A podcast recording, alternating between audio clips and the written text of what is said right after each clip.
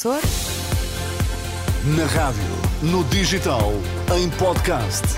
Música para sentir, informação para decidir.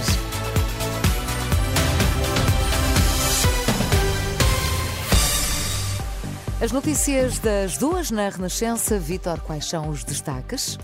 Avião da Ryanair a terra de emergência em Faro, mas em segurança.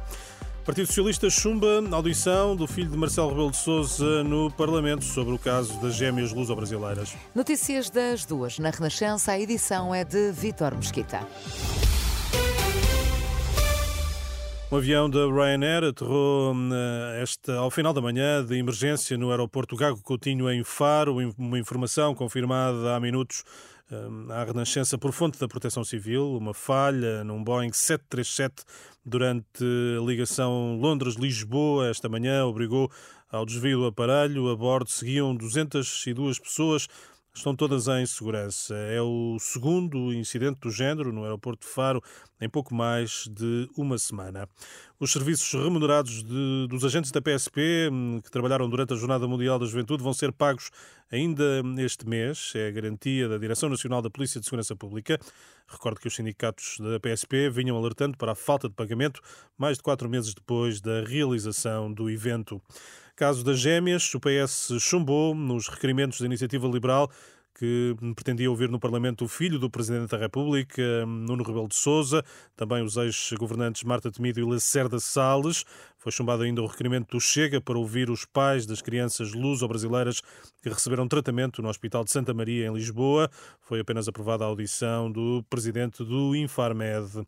E o eh, Ministro da Saúde insiste, o tratamento das gêmeas foi decidido com fundamento clínico, uma garantia deixada na audição parlamentar desta manhã, durante a qual Manuel Pizarro acrescentou que não houve diferença de tratamento em relação a qualquer outro bebê. O ministro afirmou que não lhe compete classificar cada um dos envolvidos no processo para não pôr em causa a investigação da IGAS. Pizarro não quis desenvolver o eh, tema. Digo-lhe ainda que uh, o eh, bastonário da Ordem dos Médicos uh, denuncia que o Hospital de São Francisco Xavier, em Lisboa, está a usar médicos especialistas e internos em formação para um, tapar buracos em escalas de urgência, declarações no final de uma visita àquela unidade hospitalar. Vítor, encontro marcado para as três?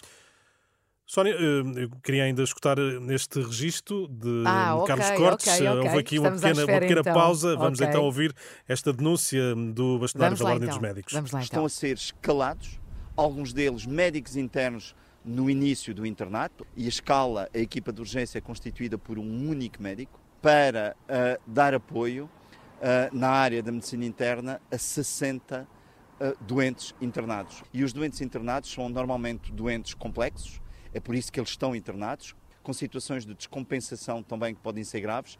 Um médico interno uh, de hematologia ou de, de oncologia não sabe resolver, ou até um especialista de oncologia ou de hematologia não sabe resolver.